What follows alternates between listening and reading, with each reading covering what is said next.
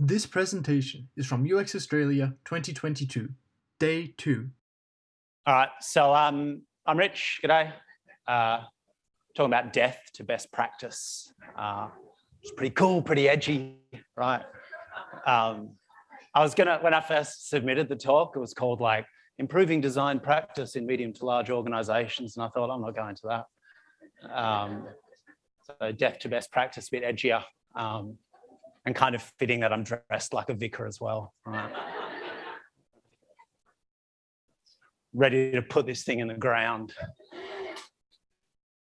Um, cool. I'll start with a story because um, I've seen too many TED talks. Uh, I um, I had a job a couple of years ago. I joined a team whose uh, work was basically improving CX design capability uh, in a government department.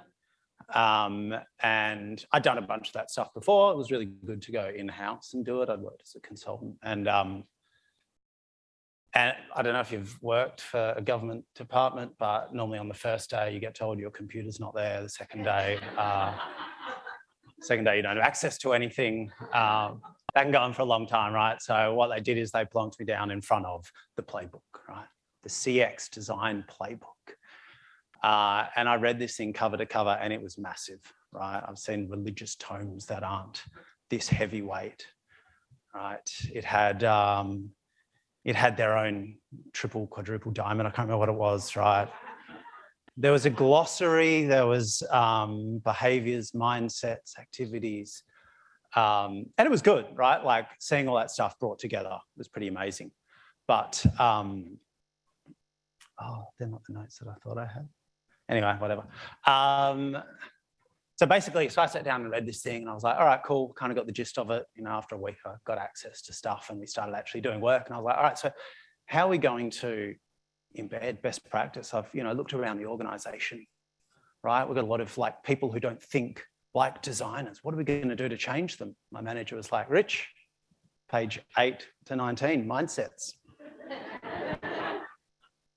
yeah, all right, but how are they going to like actually do the kinds of things that we need them to do? Rich, page 22 to 35, behaviors.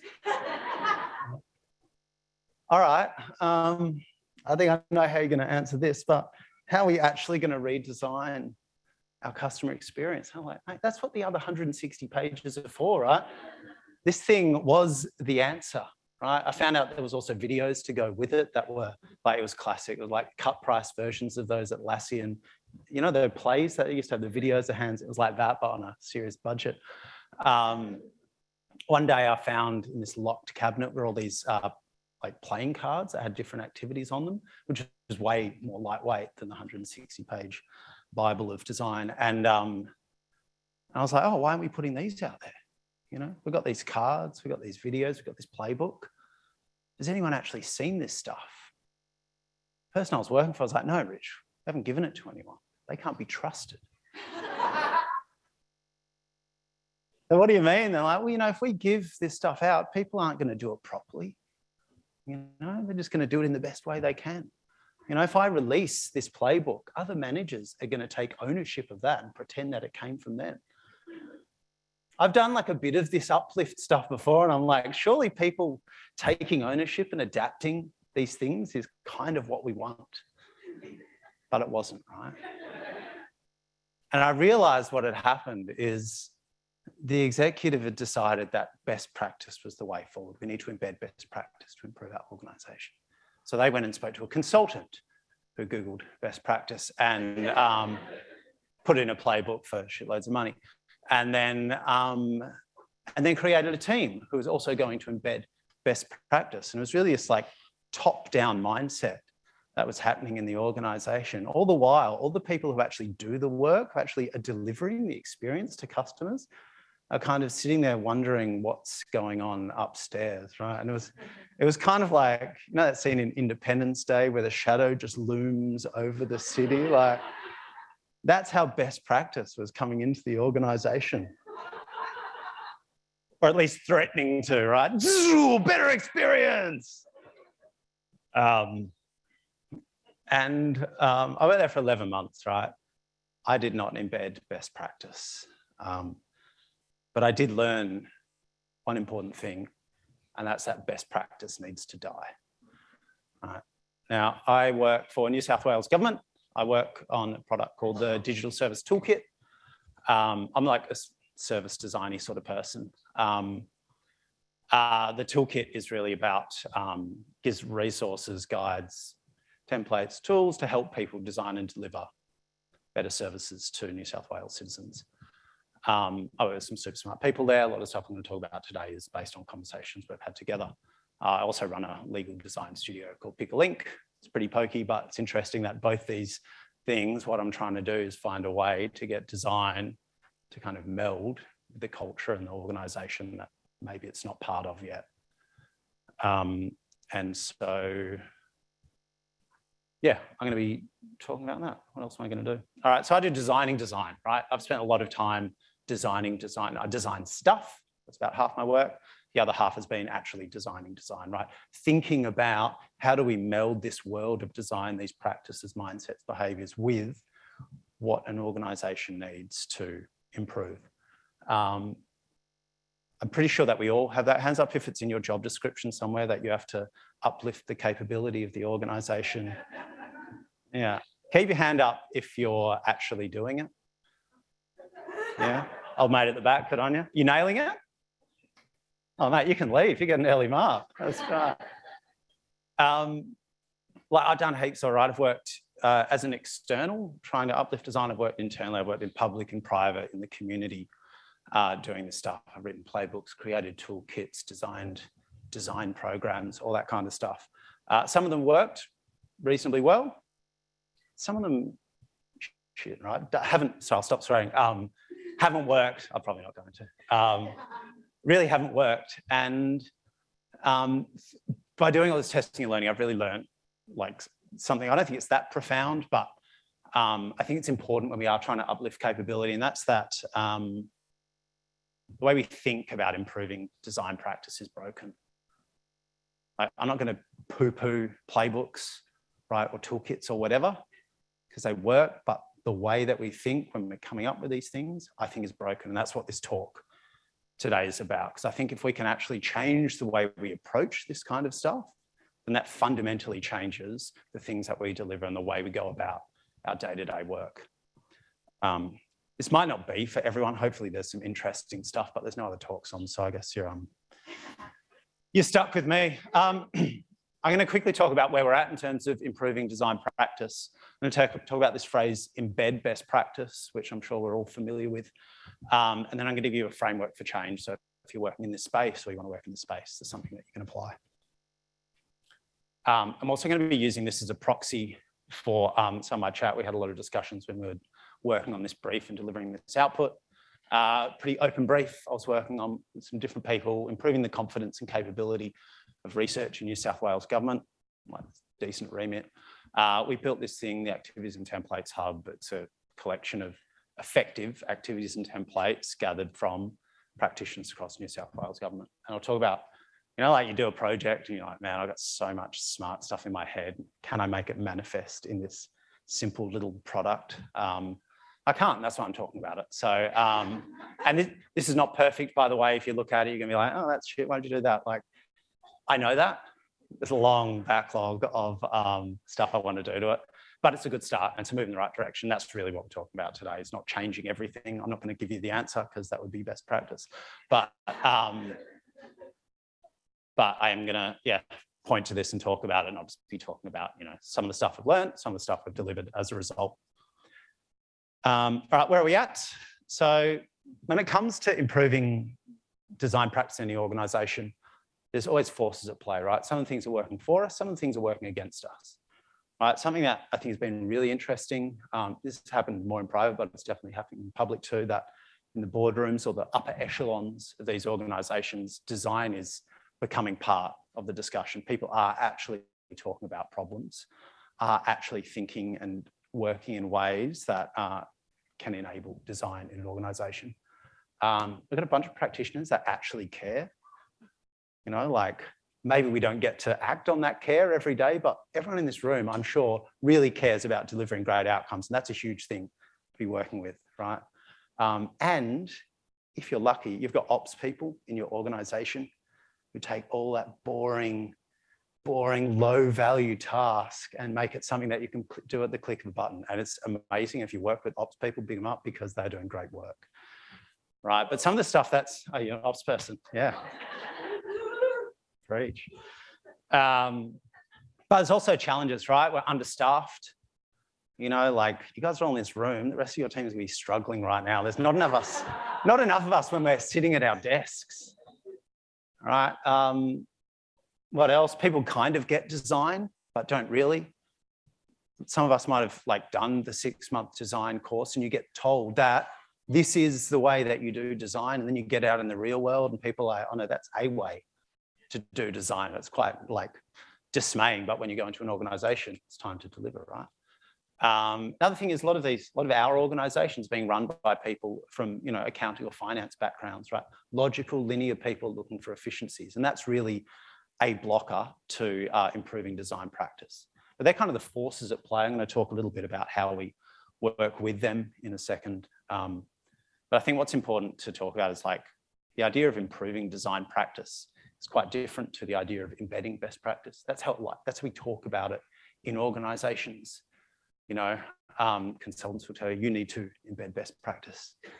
Leaders will then tell their managers, you need to embed best practice. Right? Managers tell their teams, you need to do best practice. And doers go, what the hell is best practice? Right? Um, and it's this kind of whatever it is, right? Whatever it is that we're meant to be doing, I think we're kind of aligned on the outcomes, right? Clear shared expectations of what we're all doing, no matter who's involved in the design process. You know, we should have empowered, capable people if we can actually do what we're trying to do. And also there should be accessible, reliable pathways to delivering quality outcomes. They're the things that regardless of what we're trying to do, these are sort of, I believe, what we're aiming for. So let's talk about embedding best practice. I'm going to talk about these three words and um, hopefully give you some better ways to think about it. So the first one is embed, right? like a microchip gets embedded in a dog, right? Or a journalist gets embedded with a platoon, right? Or a missile gets embedded in a playground, right? All of these things are foreign bodies introduced into an environment that they're not meant to be in, you know, or they're not naturally a part of. Um, and I think when we talk about embedding best practice, it's really taking this like, it's the language of the upper, right? it's an external kind of putting it on the people who are trying to do the thing, right? And we're trying our best to do the thing, regardless of who these people are telling us to embed whatever it is they want us to do, right? And I think that's fundamentally flawed. And there's a really great quote that captures why. Um, I don't know if you've seen this. People don't resist change, they resist being changed. Uh, it's really easy when you're working in some kind of change capacity to look at people and think, well, they're a problem, they're an issue that I need to overcome. But I think that that's the wrong mindset. So does the very clever Peter Senge. If you haven't read The Fifth Discipline, it's about uh, learning organizations. It's like crazy book, you should definitely read it. Um, I think this is really important, right? Because our job as designers, as researchers, right? We're literally paid and we come and learn these things and we get up in the morning because we engage, right? We empower, we enable people. That's what we're here to do. You know, I think enable is a really nice framing of what we're trying to achieve. Instead of the embed mindset, I think enable is a better way to frame it. Because when we embed, right, we, talk, think about resistance. People are going to be up against this. We think about uptake. How are we going to measure that people are actually changing in the way we want to? We talk about changing behaviors, right? People are currently doing this, but we need them to behave like that. I just reckon like that's not good design. It's not human centric design. I just don't think it's good design. I think smart design works with the constraints that we've got, works with the resources that we have. Right? I think when we enable, we look at motivations. What are people already motivated to do? Not just in their day to day, but ultimately, right? I want to make a better impact on the world. I want to improve my ability to like that kind of ratio of impact to effort, or I want my next job or you know, I want to feel more confident, whatever it is. Blockers and drivers, we talk about pains and gains a lot in design. I think blockers and drivers are better. right? Because pains and gains feel like things that we can endure as we continue through a journey. But actually, blockers and drivers capture it a bit better, right? Blockers block us from moving forward, drivers drive us forward, right? And I think sometimes we forget that uh, if we block, if people are blocked at this point in the journey, they're not actually moving to the next point in the journey. It's not just a pain point that we should get to at some point, right? Literally, unless the drivers outweigh the blockers at each phase of the journey, then people are not moving forward. And I think that um, I think that we need to take that same, you know, journey mindset when we're trying to change uh, or improve design practice. I also think like let's just leverage the behaviors we've got. Like, yes, they might not be perfect, but people are already behaving in that way for a reason. Um, why don't we look at how they are behaving and see what we can work with? So when we're working on this project, um, some of the things, oh, damn it. All right, this is what we did. And soon I'm going to tell you what we learned. um, cool. All right. What a reveal. All right, so what do we do? Like we, we learned because we're trying to uplift research, right? Um, there's a will to do research. People wanted to do research, but they weren't supported by leaders. Leaders were motivated by delivering, right? They wanted something to show for the efforts, for the time. Jesus, 26 minutes. Um, if I start, if you get it, just do this, right? Um, leaders were motivated by delivering, right? They wanted to get to the next thing. And if people weren't doing that with research, if they were getting blocked by something, then they weren't delivering. And so it wasn't valued by leaders. Um, and also people didn't really have the confidence to try new things. Uh, when we created this product, we look, how can we align with leader motivations? How can we make sure that everything we give people, every activity, every template actually produces a thing that feels like we're delivering? Um, how can we really clear on the value and the outputs? What do we need to tell people, show them up front before they engage with the thing? This is what you're going to get. This is what you're going to be able to do with it. Um, yeah, and we focused on the beginning of the journey, right? Because that's the hardest bit. If you can start research, you're in a much better place than if it just gets waved through and you start building what the idea was to begin with. Well, starting is the hardest part. That's good. Um, cool. All right. Um, I think ena enable is better than embed. Um, I've got some like nifty tricks that I was going to talk about, but we can talk about that. Oh, lunch. Uh, let's talk about best, right? I think you could probably understand my beef with best. Um, you know, like best is sort of a peerless thing, right? There's nothing higher than the best, right? Which is good and great and a great thing to aspire to. But we work in this like wonky, weird, evolving industry, right? Every project is different. Um, the constraints of our organization, the culture that we work in, all these things are different. And we're also still feeling our way forward, right? We're always trying, experimenting, doing new things. There is no best when it's this like amorphous, gaseous body of practice that we're working in. And even if we put that kind of paradox aside, the other thing is you got to ask best for whom? Who's deciding what is best for us? Because if you have your, your kind of branch of the organization being run by someone with a logical linear mindset, what's best for them is maybe efficiency, but that's not necessarily what's best for you, sitting at your desk trying to actually get stuff done. Um, so it says what is best practice at the bottom. Um, probably guess that. It's a good definition here. I'm not going to read it, but really it comes from industry, right? It's about efficiency. It's about getting rid of the variables so that we can actually um, do stuff in a predictable way. But last week, got to speak to a bunch of people at a, um, my open space workshop. People talked about what design, what best practice meant for them. Basic and build on a yardstick for the organization. Um, what are some good ones? Something that's retrospectively recognized when something succeeds. I think that's a really like, that's a little, yeah, someone very smart was in that thing, right? Uh, common denominator for solving problems. Um, oh, oh, we're going on a little loop here. That's cool. Um, this one of a means to improve the efficiency of human capital is actually what I've heard quite a lot uh, when I get tasked to, you know, build a design program. Um, the outcomes are kind of all the same, right? The ones we talked about before. Um, I want to talk about this perspective though, this improving the efficiency of human capital, because if that's a common mindset and that common mindset lives where the money is, then that's how these programs get spun up. And it's important to be aware of the environment that we're trying to improve practice in. Um, and this is where best practice lives, right? The ideal. You might have been there, lives in strategy decks, in recommendations, in away days. You know, it's collaborative, it's agile, you know, it's seamless, we're trusted, we move forward, we deliver outcomes.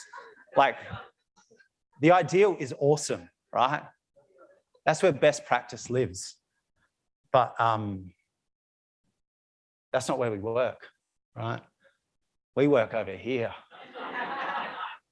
You know, where it's siloed, right? Where knowledge is power, so we hold on to it, right? Where solutions are cooked up well before a problem is even thought about, right? and like in this world, you know, we're kind of anchored, right? There's processes, practices, structures, mindsets that keep us in reality and away from ideal. And so when we're talking about uplifting practice, when we talk about best practice, it's very different from actual practice. But the thing that I think is interesting is that there's an overlap, right? I wish there was a smoother transition there, but I was on Google Slides. Um, there's an overlap between reality and ideal where best practice actually works in the reality that we work in. And so when I'm thinking about like how are we going to improve practice, this is the space that I want to play, right? And really this is our role. I call this effective practice. You know, this is the thing that is actually going to improve practice in an organization, I believe. Um, so we kind of came to this by, um, oh, damn it, come on. Yeah, yeah, like playbooks weren't fit for purpose. People weren't using them. They didn't match their needs. Uh, people were looking for what works around here. When you're trying to do something like start doing research in your team, understanding what is a proven practice uh, is really important. Something that looks and feels like it does work around here or it has been proven to work. Um, people are acutely aware of the uh, challenges they're facing in their team, in their organization. And so they want to make sure that if they're doing something the first time, it actually works for them.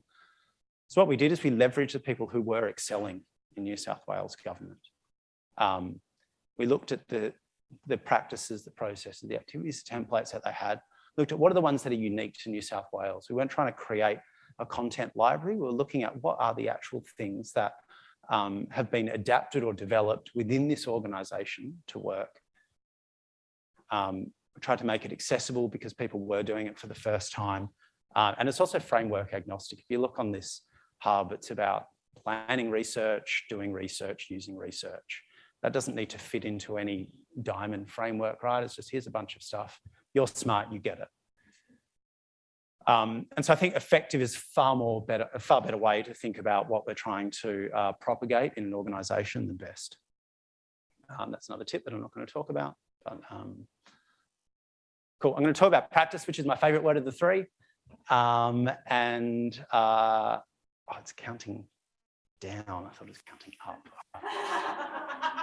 Still running behind. Um, practice, great word, right? Because that means it's actually being applied. That's that is a healthy way to think about it.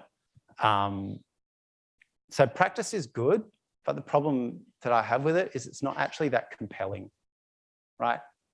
You know, we no one, no one wakes up in the morning, makes a cup of coffee, and opens up our playbook to just peruse through, right? Like we like to think that's what we do when we publish these things, but that's not what happens. Um, I want to talk quickly about uh, what practice is, uh, what I reckon it is. Um, I saw this in a workshop years ago. I don't know where it's from, but I thought this is a really nice way to think about practice. It's what you do, and it's how you do it. Right, very simple. Um, and uh, I kind of think that the longer that you've been in design, you realize that what you do is a very small part of it. That's what lives in the playbooks. Hey, this is what you do, and then everything below the surface. I mean, that's the mindsets and behaviors and stuff. But there's all these variables about how you do it, why you do it, who you do it with, when you do it. These are all complexities that are really hard to document. Um, has it, if you've ever used the five whys to explain the simplicity of design to people, right? Or yeah, maybe just nod. That's cool. I like that. Um, have you ever actually done the five whys? Like it is hard. It's like this fractal process. It takes like a grandmaster of chess to understand where it's going and which angle we should take, right? it's like it's simple, but man, it's hard. And um, I worked, um, I worked in this place full of super smart designers. Right, we tried to document our best practice. And so someone came in and actually worked with all the designers to understand what we we're doing, how we were doing it. They created this really nice, clean, lightweight, accessible um, set of activities. Um, and one of the designers I've worked with got jack of it. He's like, this is too simple. This is not actually how it works. And so he embarked on creating his own. And he got to like 40 pages with like three activities in it, trying to explain all the variables, right? And like, and actually, like, not, neither of those approaches were right because um, if we're too flippant, not enough for people to actually do it. If we go too deep, lacks that accessibility that people need when they're doing it for the first time. And I actually think that what we kind of need is just enough, right? We need to give people enough confidence, enough structure. We need to give them a taste of the how, the stuff below the surface, but we don't need to give it to them all, give it all to them.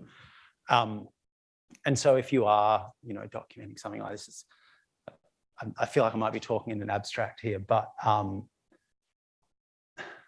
but basically, if you give enough, right, you put the emphasis back on the user to do some of their own work, right?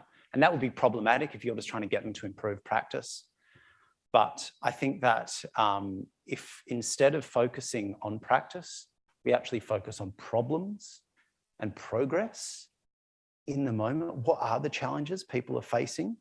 Then you've got people who are very motivated to make this thing work.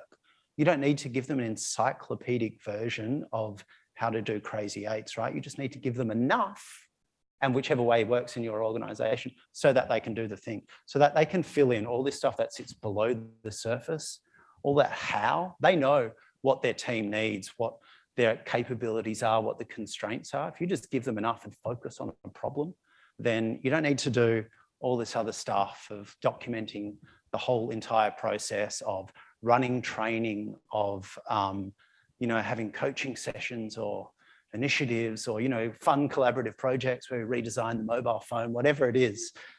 Um, I think that if we focus on problems and progress that our users have, then we actually get to design less, not more, which I think is an aspiration we should all have. Um, but you know, obviously, make up your own mind. Um, and so what do we do? Cool. People are proactive when they're faced with a problem. That's what we found. Then no one's looking for our website, right? They're looking for a solution. Um, when we overpromised, we're doing concept testing, right? We're giving research recipes. Hey, you transform the way you blah, blah, blah. And then when, when they looked at the content, they're like, well, this won't work for me, or this is too lightweight, or worse still, let's cover all our bases. All right, well, that's too heavyweight. That's definitely not for me. Um, and yet people motivated by progress, not practice. And I think that's nice framing. Um, so what do we do about that? We looked at, this is my favorite thing, like high value slices of the design process. What is the point that people get to where they can't go any further? You know, we've synthesized our research, but how do we nudge it over the edge to insights? Hey, we've found our opportunities, but how do we actually confidently prioritize these things? You know, hey, we have some questions, but how do we document that in a discussion guide that is fit for purpose in the place we work? Uh, we also had outcome-based steps in our um, activities that sort of helped people understand why they would do each thing and how it would contribute to the ultimate goal. Um, yeah, we made them highly adaptable because people know what works in their organization. If you're trying to give someone a, an activity or a template, right, you don't need to put it in every single uh, format that it can come in. You need to give them a good base and when they're motivated, if it is a real problem and they do want to solve it, find out what that kind of threshold is and um, they'll be able to do it for themselves. They're smart people, right? Um, so yeah, progress over practice. Um, something else I'm not going to tell you about. Um, so yeah, I think enable is better than embed, effective is better than best, and progress is better than practice. Um, don't go to your boss and say, we want to enable effective progress, because that sounds even less useful than embedding best practice. But keep it in your mind because the way you think will uh, influence everything that you do as a result. Um, oh, all right, so we had a little theory of change, right? We thought that if we can just get someone to do an activity once at the beginning of research, help them make some progress, it will change the way that their project works, right? when they see the value, they'll change the way they think about design. Oh, this is something that we can use again. This is actually improved process. Um, if we can get to that point, we talk about, you know, in the theory of change, we have inputs, activities, uh, kind of these different layers of outcomes. Ultimately, if you can start to get people, even to just use one activity to just improve their research a bit, to ask slightly better questions in research, the kind of intermediate outcome is that they're getting better quality, right? They're creating a better project. And ultimately, if people are seeing this value, experiencing it for themselves, that's when we start to create the conditions where design practice can actually improve. Oh, I know I'm going to go.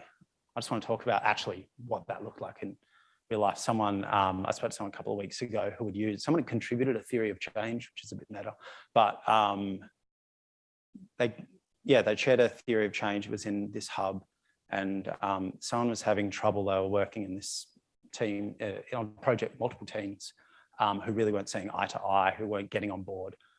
Um, it's very early on in the project, so that's obviously a massive issue. Also, they didn't have enough resources to deliver the outcomes that they told they had to deliver. Um, and what would normally happen is this person would have pushed through, tried to get people to get on board. Uh, maybe it worked, maybe it didn't. They would like limp through the project with minimum resources because they've been told, well, this is all you've got, so just do what you can. But this person did is got the theory of change activity, got these teams together, went through this thing where they talked about what are the outcomes that we're trying to achieve. All right, well, what are the things that we need to do in order to achieve it? All right, well, what are the different things that we bring to the table that can help us do these things to achieve these outcomes? Like it's basic theory of change stuff, but by using this as a discussion tool and helping everyone see how the work that they did mapped to the ultimate outcomes, is a really effective tool for this person to create alignment amongst these teams that weren't seeing eye to eye, that weren't opening up to working together. Uh, then they used that map, that theory of change, and took it to stakeholders, used it as a discussion tool, showed them, hey, this is what you want us to do. This is what we're capable of doing. These things over here, these resources, they're what we're missing in order to achieve these outcomes. And all of a sudden, it became a collaborative exercise. Stakeholders are leaning in, giving advice about how we can actually achieve more with less, or if you need it at this point, we can start to talk about it. And so as a result, you end up with a bunch of people who are working in a better way, right? We end up with um, people who are going to start to see the value of um, this kind of activity as they start to work together. Uh, and ultimately, it's going to set the project, I believe, on a far like far more likely path to deliver the outcomes that they set out to achieve. And like for me, that was a really nice example of this theory of change actually working. Um, and we've had 15,000 thousand visits to this site since we started. There's not 15,000 designers in New South Wales government. Um, but what's interesting is that there's been 5,000 downloads of the activities and templates. So a third of those visits are resulting in people downloading stuff, right? Even if like 10%, maybe that's ambitious, let's say it is, even if 10% of those people are actually using these things, that's like 500 projects that are being set on a better path, right?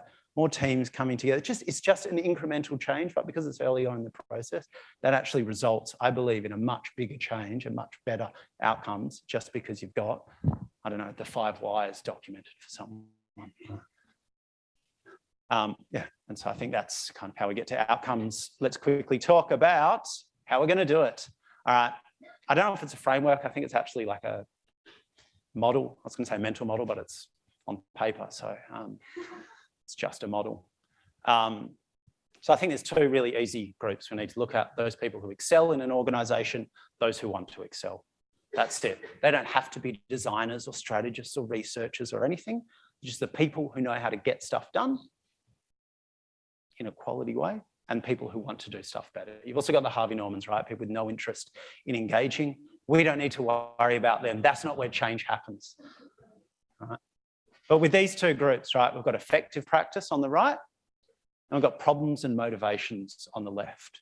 And we just bring those two together, right? What we, what we need to create is this almost a symbiotic relationship between these two groups, right? And our role, this is the cool bit, right? You're no longer a change manager. You're no longer spending your weeks researching what best practice is, interviewing people. All you need to do is be the conduit between these two groups. I believe. Right? And if you want to do that well, there's kind of three things that I think we need to do. The first one, this is table stakes. You have to get this right. You've got to nail the value exchange. We've already talked about what's in it for the people that want to do better, right? They've got problems, they want to make progress. Um, those who do excel, you need to find a way to actually engage these people to get them to contribute best practice. Because when we researched it, when we spoke to these people who excel, oh, I just want to make the organization better. You know, as a design leader, I see myself uplifting the organization. Like, all right, cool. When can we have a meeting and talk through one of your things? Well, I'm actually very busy and uh, that's not going to happen for another two weeks, right? These people have other priorities. So you need to think about what's a way that we can pull stuff in. So for us, some of the things we did is um, on the notes. Um, we made a nice, clean looking hub. It didn't feel like a very government, looked very governmenty, but it didn't feel very governmenty. Um, it felt like a lightweight platform that maybe people were interested in doing, right? We brute forced the first bunch of activities, you know, twisted the arms of people that we know to deliver quality stuff. So all of a sudden, we've got something to point to. Hey, do you want to be in a resource hub like this, a whole of government thing. Um, we did design as a service. We made their stuff look nice, sound nice, feel nice, be adaptable. Um, and then we helped, you know, we kind of gave them a bit of feedback, right? This is what people are saying, this is what people have asked for. The value exchange became a little bit clearer. Still haven't nailed it, but um, you do need to nail it. Um, diversify the means of exchange, right? Yes, you can create a place where all these things live, um, but uh, you're literally, you know, ours is a page on a website, you're competing with the sum of human information, uh, trying to get people to yours, right? So one of the things we did is we started a newsletter, lame, boring, right? But what we did is every month send out, hey, here's an activity, here's some insight from a leader, someone who excels about how to how to use it. Here's the template so that you can do it yourself. Uh, we started uh, pulling in like smaller problems, hey, and asking this group of people who excel, um, have you got some solutions for this? And we'd publish those, right? We started having conversations on our community forum, trying to connect these two different groups.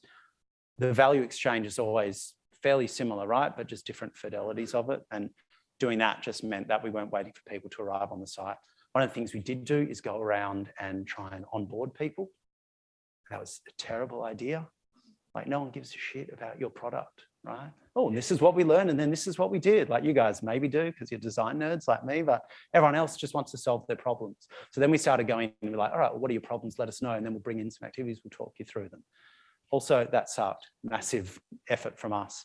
What we ended up doing is just finding people through this uh, funding program who's starting the research what's the common problem that we have, and then take them through one step of one activity so that they could make this tiny little bit of progress of turning a solution that their leader had come up with into assumptions that would create questions for a discussion guide. Super simple, but it just helped people understand that value. Um, and last thing you do, this is from the HubSpot flywheel, which like I like this language, right? Reduce the friction, increase momentum. Speak to the users, see what's stopping them from using this thing, see where they're being held back, and see how you can change that. Um, so doing like an audience jacking thing where we would get the experts who have contributed into human-centered design community practice to do live expert demos and talk through the thing, right? It wasn't that people couldn't do the thing already, but it just lowered the anxiety. That was just one small thing that we did, but what you end up with is a whole lot of people feeling more confident, like taking away one of those barriers to actually improving their practice. Um, yeah, so that's it. I think like, I think this is cool because it's simple, it's like circular-ish. Um, it's people powered, it replaces that outsider perspective. Um, simplifies your role. It's kind of organic, right? As effective change, effective practice changes or as conditions change, the practice will change. And if you've got a nice sort of to and fro going here, then um, whatever effective practices in your organization can change with the times. Um, yeah, and ultimately, I think it will give you clear shared expectations for everyone in the design process. Um, it empowers people, makes them more capable, um, and creates accessible, reliable pathways to achieving good outcomes. Um, that's another thing I'm not going to talk about. Um, yeah, final thought, if you're doing this stuff, like we all know change is hard, right? It's super, super hard. And it's like, whatever those um, I don't know, I can't remember what they're called, but basically, we're all, no one wants to change, no one wants to be changed. Um, and no one's nailed this stuff, right? I think there's three things that you can do if you're trying to change an organization for the better. Um, you got to think deep, right? Think about design. Don't just think about the activity, think about why the activity works. What's the rationale behind it?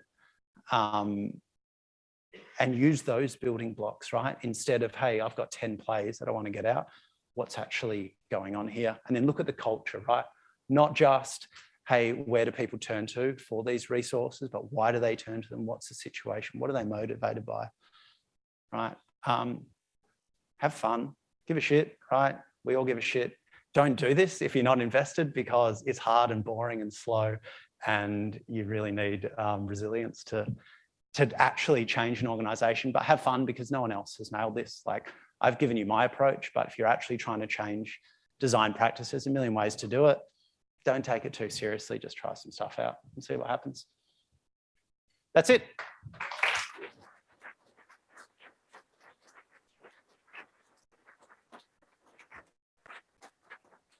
So nice.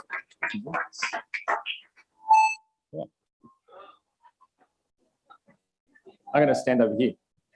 Any There's a- questions? There's a speaker there. Yeah. Um, we, we did have one um, sent through and then I'll, I'll bring a mic over, um, which was, what do you measure? So Christy sent through a, a, a- a question. What do you measure in order to be able to go back to the business and saying we're improving? So the slide I skipped at the end, like I get to talk and work with very smart people. Um, I spoke to someone who was uplifting design capability in a like really impressive way um, a little while ago, and they said their team got defunded, right, in spite of actually changing the way that people were working and having them outcome focused. Um, and she said the problem was that I realized that we weren't connected to the needs of the business uh, and to the priorities of the organisation.